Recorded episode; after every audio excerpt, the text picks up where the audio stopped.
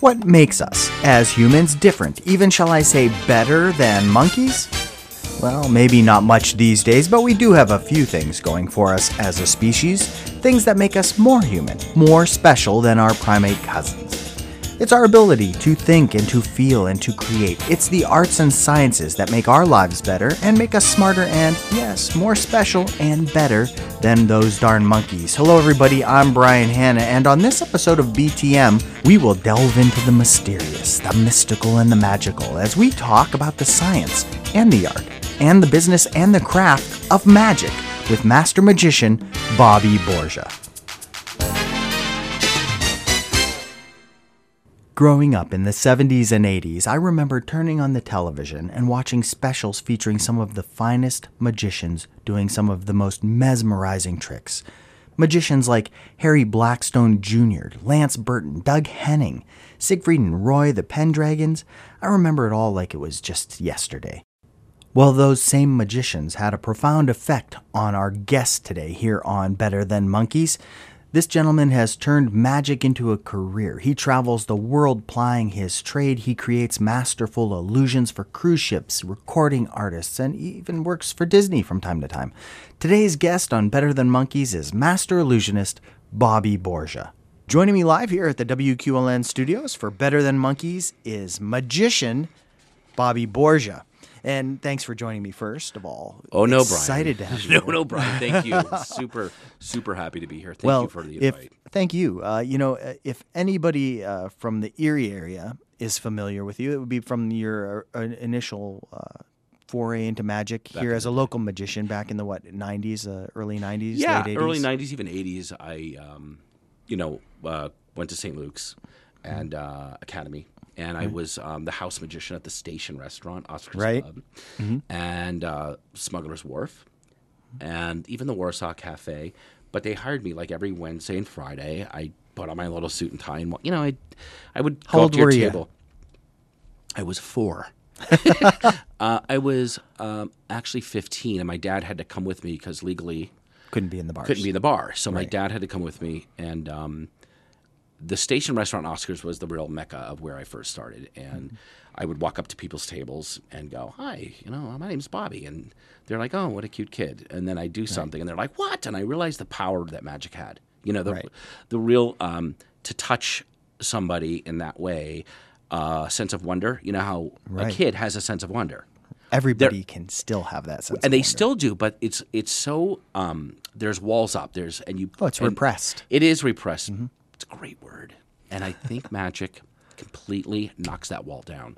And i watch a grown man freak out. Well, once you take somebody who's uh, strong and confident in themselves, and they become vulnerable, yes and that you own that situation. yeah exactly. And then it's having the right um, boy the right intention behind that too because you know people are people and you can have an ego based or an intention based you know your true personality self Right. and i think when you come from that place um, that's real that's really that's the good stuff you know when you're really coming from that good place and um, to really light up a, kid to a you know magic is so universal that um, it, it, it is a craft that is still learning still learning today Well, it's not a new craft. It's thousands of years old. I, I think I saw a video where you were talking about um, the real true magicians as magicians. Yeah. Uh, started kind of in Egypt, maybe 3,000 years ago. Exactly. And I just discovered myself. So in Egypt, uh, Dedi was the magician where he removed the head of a goose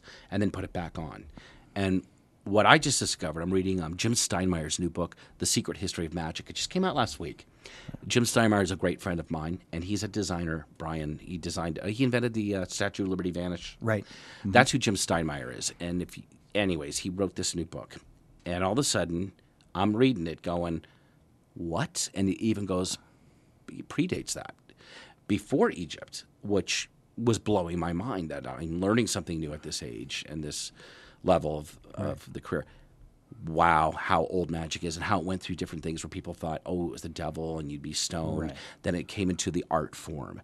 Uh, in the Renaissance area, with the cups and balls was a very big thing. There's an actual name for people who just do that trick with the cups and balls, and India and all over the world. Um, but now, you know, to modern day, Um, magic is it's bigger than it's been in a, in a long time. I will say, if you watch television, look at Harry Potter.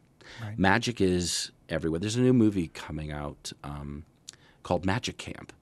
At Steve the- Martin. Steve Martin wrote it, Right. and Steve Martin was a phenomenal magician.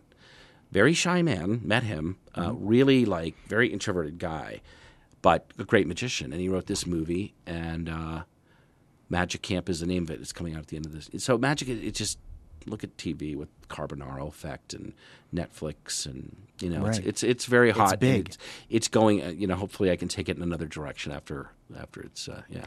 Well, you know, magic has gone kind of from just being a sleight of hand uh, way to trick somebody, a Mm-hmm. little bit of an illusion, uh, to being very science based. huge if you um, watch certain magicians. You know, my, people will sometimes will say, what, "Who's your favorite guy right now?"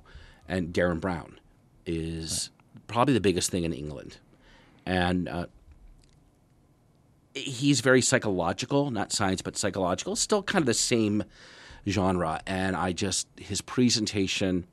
He takes an effect that is the simplest, but takes it to three levels past. When you know how you watch Circus LA and they go that level, and then the chair is balancing, and then the guy, and then the guy's like on his finger balancing on the last chair, twenty feet in the air. You're like, how are they doing this? He will take an effect to those levels, and he's so clever at it. My hat goes off to that gentleman. Is that the key to a great trick? You take it and you make something that's like, okay, that's good. And then you have to push that boundary just a little bit. I think so. That's a big key of it. I think there's three elements to it. Um, the biggest element for me is presentation. Um, I think presentation is, you know, that's what differs Penn and Teller from, you know, Copperfield to Criss Angel to David Blaine. It's all different presentations. Right. And the presentation I use, I use um, video, uh, LED video wall technology. But before the trick, as I'm talking, imagine watching a television show, um, and you'll see somebody narrating. Uh, I'm thinking Jason Silva. You know how he'll narrate this cool thing, and he has like a little montage going along with the, the subject matter. Is so I've spent a lot of money on those and setting up this thing, but I always try to pick a topic that wouldn't be um, typical to educate as well as entertain. Right. That's why we watch the History Channel. I think I'm like, oh, I didn't know that. Right. And Exactly. you want that, so you have that first. Then you're telling him what you're telling him. You t- wait, you tell them what you tell them, Then you tell them, and then you tell them what you told them.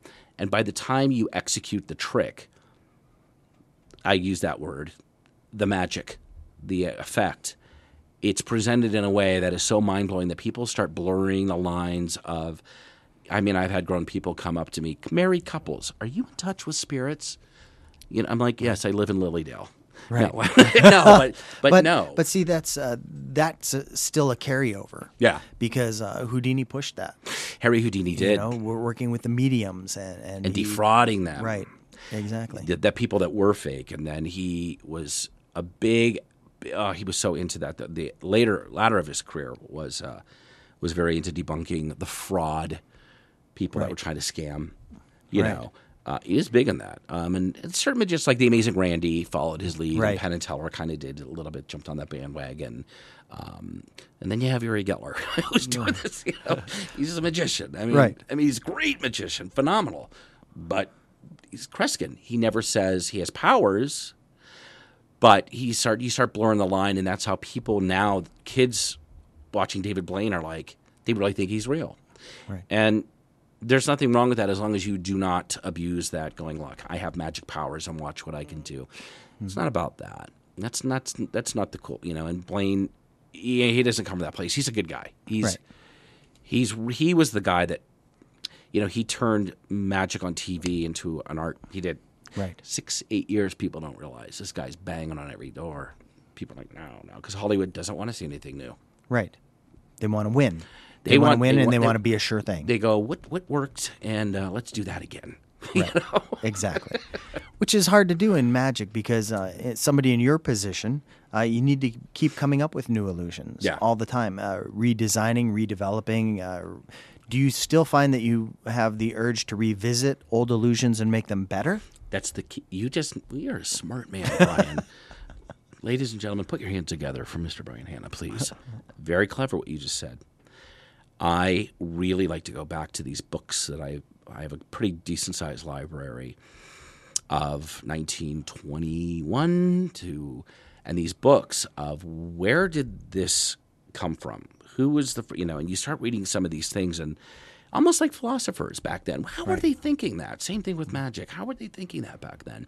And I go back to that and I'll look at it and it'll inspire me to then redo, revamp, reformulate, uh, reformat uh, an effect that has not been done. The the one effect that um, I ended up uh, selling a, a one hour magic special that never aired. This is the classic Hollywood story that nobody will ever see. And uh, it was basically making a crop circle appear. Um, and the, the whole thing was the illusion of the millennium. Millions of you will take part in this illusion. And it was an interactive thing that was going to happen through the television. And then at the end, I was going to make this crop circle appear. And it was the same design that uh, of our solar system with the Earth missing. So there was a, a, really good emotional attachment story. If we don't take care of our planet, right. you have to have that emotional attachment. Okay, right. and so Mike Darnell, who's the head of Fox Television, uh, reality, great guy from Philadelphia, was like, "I love it." On one condition, you do the illusion live. You can do everything else, tape, B-roll. I don't care. The illusion's done live, and I it was signed by um, David Salzman and Quincy Jones. Wow. And uh, they they they just like touched my knee at the meeting, like, yes, you can do it live, you know. Right. So I walked out of the meeting and I was like, how am I going to do this live? And I was a little nervous, and I called Jim Steinmeyer, right. and he goes, Bobby, he's like, you got this. He's like, you got your method, and I'm like, okay. So long story short, it went over budget. We shot the pilot. We shot right. like the trailer for the opening. It was really cool. I'm walking through a wheat field. It's bending. It looked really hip, and uh, it was such. My point, Brian, was it was such a different outside the box thinking of a magic trick. And then it never aired. It went over budget. And then they came back to me and said, Can you do the Russian roulette trick Derren Brown did in England? Safe. Yeah. And I went, No. right. no. Right. And that gets into that whole danger aspect of uh, when you see like David Blaine doing the bullet catch. Um, right. He's really doing it. He's, I'm telling you, Brian, he, the guy, you know, but there's kids watching. I'm not judging anyone because he's awesome at what he right. does. But uh, when there's kids watching, I personally, for me, um, I think. I think I have uh, there's responsibility, responsibility, as an entertainer, yeah, uh, to to not propagate no. Uh, recklessness. No, no, and so I'm not that guy. You know, mm-hmm. let those guys do that stuff, and I'm just more. Uh, you know. well, yeah, I'd rather inspire people on a spiritual level, on emotional level. Um, make them do good in life, give them right. some hope, whatever it's going to be, and have a great time. Absolutely. I mean, that's what you life know, should be. If you if you think back to, to music, and you know, it started so pure, and it and it expanded and it grew, and then uh, in the early 20th century. And what the hell's going on now? there, well, and what the hell's going on now? But there, there is a set, uh, a period of time in the 20s and the 30s and the 40s where stuff was really experimental. Yeah, and it's as if the composers, uh, they all had skills, of course, outside of this, but it was almost like they needed to do an academic study. Yeah. in order to try to progress music to what the next phase would be. It's interesting. So we may have lost some melody and some emotional content. But but in exchange, you got we got new techniques and new new uh, so forms that people can push forward with. Evolution. It's of part it. of the evolution. Yeah. You know? um, so uh, how does that apply to magic? Like. You said you're going back to some of the stuff from the 20s and the 30s, but was there a whole period of time where magic faltered? Yeah, uh, yeah, I, th- I, think it looked it was looked upon as uh, we'll go back to just before Doug Henning hit, I'll say from the uh, 60s, 70s era. era. Mm-hmm. You know, you'd see once in a while you see a magician on like Ed Sullivan, and it was just cute, and people would clap, and oh, he made a bird mm-hmm. appear. Um, right. It was just very um, like oh a clown or I don't right. I'm not putting a clowns down. Right. You know. Par- parlor tricks. And... Yeah, yeah, and it was just they there was no respect, and it was just like oh that was cute. Where now look at it, and people are like I mean, they're just like, I mean, it's huge. It, right. It's a whole. Harry Potter is about magic. Right. I think magic. I have this new uh, new piece in the show. I actually designed and created a show about. It's called Awe, A W E. What is that? And it opens up with, you know, when you listen to music, how does music make you feel? Right? When you watch a movie, how does a how does a movie make you feel? But when you watch magic, how does it make you feel? And that's where I came from. So we had this whole video thing done, and people are like, wait a minute. And that's where I'm coming from. That's where my starting point is to come from that place and then create new magic, new experiences. And there's levels of it. It's not just the trick, then it's the music, it's the lighting, it's the video playback, the montage, the camera blocking. Um, so many levels. You know, without it getting too complicated, you know, you have you create this wonderful piece that uh, is is really an old magic trick. you know? So, has magic become cost prohibitive for new uh, young up and coming magicians? Well, I think you know what's really hot is obviously close up magic because of Blaine and Criss Angel. And if you go on the internet, they're all trying to do the thing. And you know, it's you know, go to Michaels and you can build all these cool things. right. But um, if you really want to take it to like for me, it, it does cost a lot of money for just the video content that I use. Um, um, it can be pricey for custom CGI, and I'm writing it, directing it, get the music rights, uh, all those elements. You know, it can be, and sometimes I'll spend a little too much money on something, and I'm, I learn the hard way. And um, but I, I think it's important to follow that you know that uniqueness and that you, you follow the the pulse of, of, of creativity uh, to create something brand new that's never been seen before is important. You're listening to Better Than Monkeys from WQLN Radio. We're going to pick up right where we left off with master magician Bobby Borgia, and I'm going to ask him how do you get from being a nine year old kid interested in magic to the place where you're making an airplane disappear in front of a crowd full of people? It's the same thing as a coin. You know, you're making a coin disappear, now you're making an airplane disappear. But again, Brian, I, I, I really am. My thing is presentation. It's not what you do. It's I've seen some great tricks that maybe the magician you're just like, so what? Mm-hmm. Well, why didn't he click? Why didn't this guy click? Because of presentation, personality. There's so many elements in magic. There's psychology, science, like you were saying before. Music, magic is a sensation. It's a feeling because they go, magic's not mm-hmm. real, but it is. How do you feel? Oh, yeah, yeah. It's a sense of awe. It's a sense of wonder. And I think when you come from that place, you got to find your truth, your your your truth. Your you got to find your intention. You have to find that and come from that place. Right. That's where mine is right now, and uh, I'm liking where it's going. Well, you've done a lot of things in your career. You started small, sleight of hand things, Yeah. parlor tricks, working Yeah. working your way up through uh, some bars and restaurants. Um, now you're doing uh, pretty large scale things. A lot of it takes place uh, around uh, the cruise industry because the cruise industry seems to be like the uh, casinos on the ocean. It, it is Vegas on water now. I mean, they're out doing and building billion dollar cruise lines, and they're having state of the art Broadway shows. Right. Uh, people who don't cruise don't maybe know, but they're. I just did Norwegian, and they had uh, they had two Broadway shows on Jersey Boys. They had uh, Legends, the Vegas show, same cast. They just switch out with Donnie Marie, Right. Um, and they have celebrity comedians, and I mean, big name. You'd be shocked. Right. Uh, so that market for me, I get to fly out, do my show, and fly home and be with my family and enjoy Erie, Pennsylvania, where I live now, Right. where I was born and raised. Uh, so that market is, it's I love it, and um, And they're does getting it- bigger and bigger and Does bigger. does it remove some of the pressure from you if you've got um, a financial backer like a cruise line, so you can just sit back and go, "I want to do this," and they go, Kind- "Mostly you can." kind of mostly i can i am limited to me flying on and off and i have the, my crew my team consists of uh, two camera operators uh, a video playback guy and um, then there is a uh, uh, lighting designer sound designer backstage manager and an automated technician that the video walls like break apart and move around and this is high tech wizard world for them and so if i can stick with that same crew it becomes a well-oiled machine, and now we know. And what I did was I used sleight of hand and close-up magic in a. It's a 2,500 seat theater, so you're a 5,000 Right. passenger cruise line. It's brand new. It's called the Horizon. They're a brand new ship. It's state of the art, everything. So I took that and moved away from box tricks, moved away from all of that, and figured out a way. And everybody at the Magic Castle, they're like, "You can't do that. You can't do that here. You can't do close-up magic in the main theater, Bobby."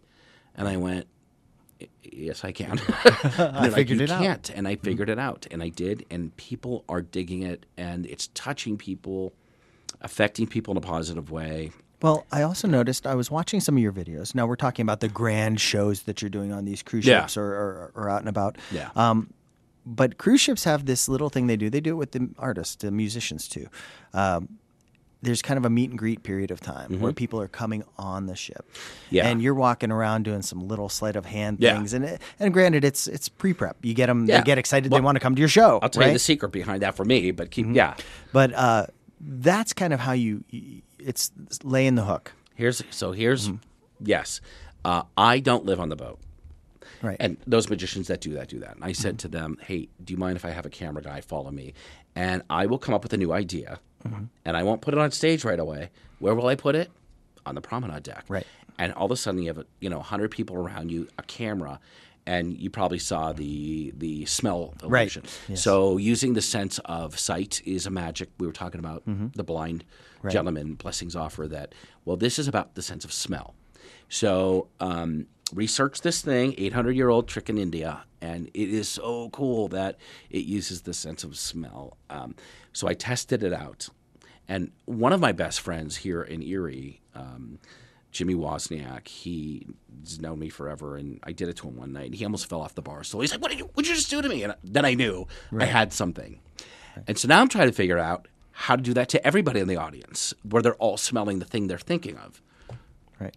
And it's a cool trick. What you did is uh, you had a young lady standing there and you said, put out your hand. What hand are you? You're right handed, right? Mm-hmm. So she puts out her right hand and you said, put your left hand behind your back. And then uh, you said, smell your hand. What's it smell like? Nothing. Right. Okay. And then you said, now take your left hand, and you, and you went through a number of smells. Yeah. Jasmine, vanilla, whatever it was. You said, reach up into the air, pull it down, put it in your hand. So she did that. She put it in her right hand. There's nothing, of Nothing course. there, just right? imagination, right. And now you're like, smash it up. So she's Yeah. rubbing her hands together. Yeah. And you're like, okay, is it all good and smashed up? And then you're like, smell your hand, and then she loses her mind. Yes, yeah, and it's based on you know what it's based on is an old ash trick. Mm-hmm. Without giving anything away, Brian, as Mm-hmm. Right. you're smiling like the devil right Yeah. now, you're like, oh, but boy, what we were talking about Mm-hmm. before, going back to the oldest trick in that is there was something called the ash trick, and I don't Right. want to talk about it, anymore, uh, uh, but you know what I'm talking Right. about? Yeah, absolutely. Uh, and very similar to that, and I went, my God. This is so cool, and it's it's you know just exactly what we're talking about, yeah. Mm-hmm. And it But worked. It did, and when it works, um, in in the, a really cool situation where um, you're across a room and they don't, you never touch them, Mm-hmm. and then it happens. You watch people lose their their mind, Right. and it's so cool. It really is. Well, just a, another point is uh, when you came into the studio today, uh, you brought a deck of cards, and, Yeah. and right away uh, Kathleen was sitting at the front desk, and you did an illusion with Kathleen, and she's kind of giving you the side eye, like, yeah, Mm. All right, fella, what's he what are you up doing? Yeah, what are you Right. doing? And, that you want that. You want them to have a fixed way of thinking. Right, and they did. She did, Mm-hmm. and then uh, when the illusion was over, she screamed out loud. Oh yeah, So you hit her right on. Yeah. you pushed the, exactly the right yeah. button. And she was happy and smiling and freaking out. Still and- talking about it.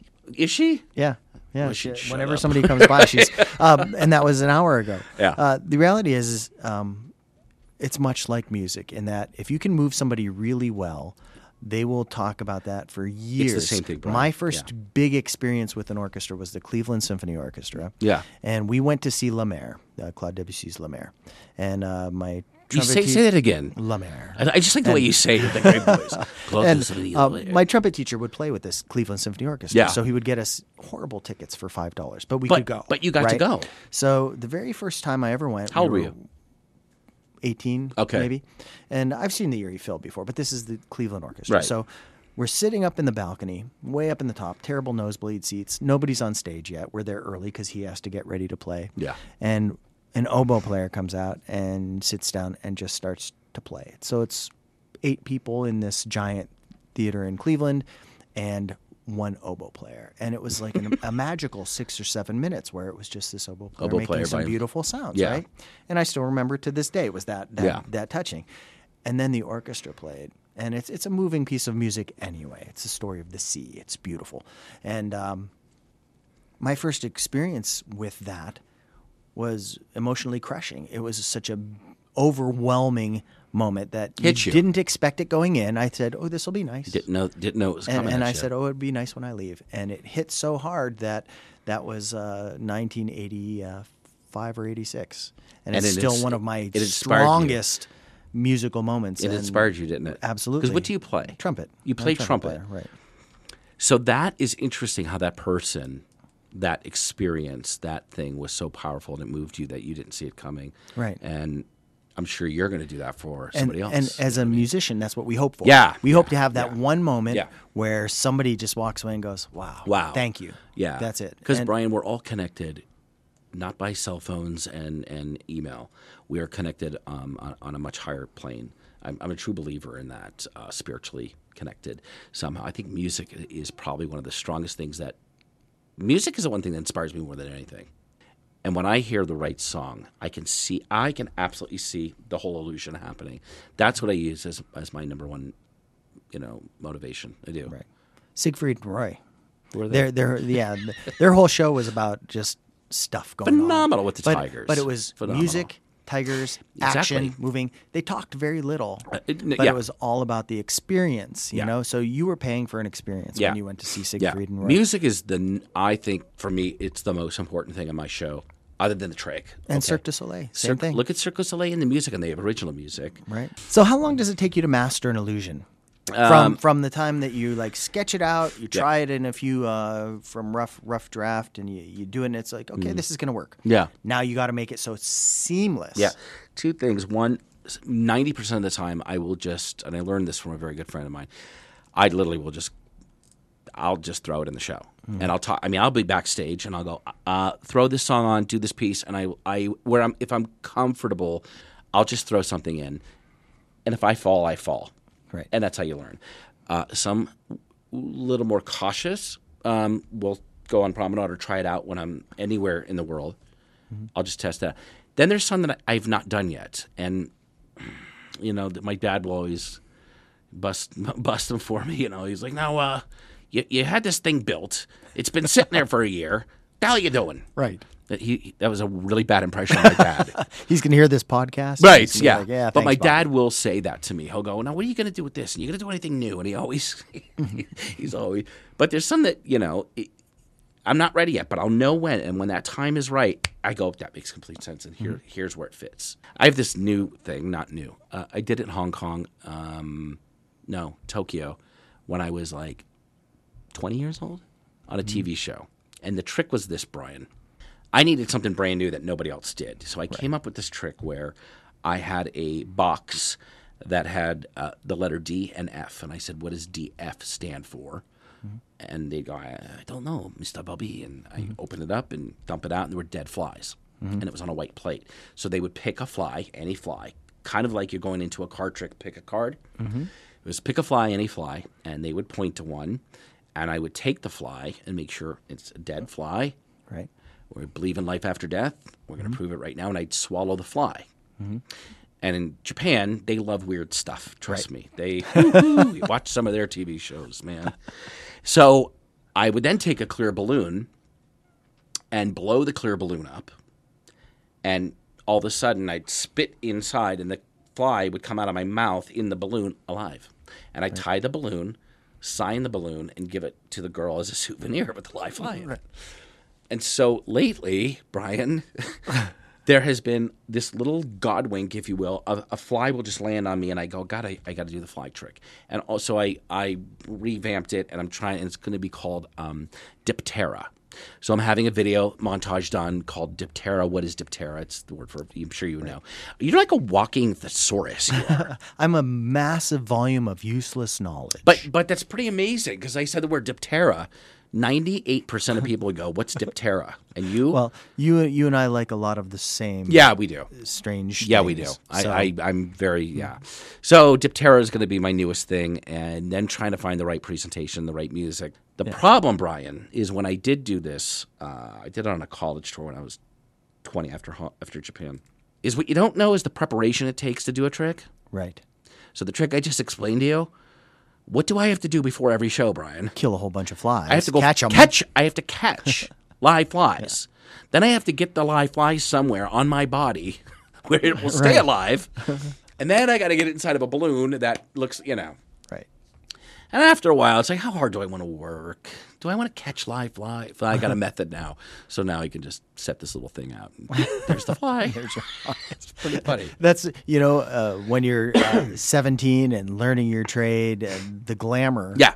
uh, kind of blinds you to the fact that you're going to have to go out and catch flies. Yeah. Yeah, because people see that one side to it. And, But uh, that's like practicing. If you're a musician, you got to do a lot of dirty work to get to the Yeah. point where you can play. Yeah, and You I know? still constantly love practicing, rehearsing, testing out. Like even when I walked in to touch that girl out there Mm-hmm. in a way where her her whole being just lit up. She was like, "Oh Right. my god!" It was you know, that's that's kind of a neat.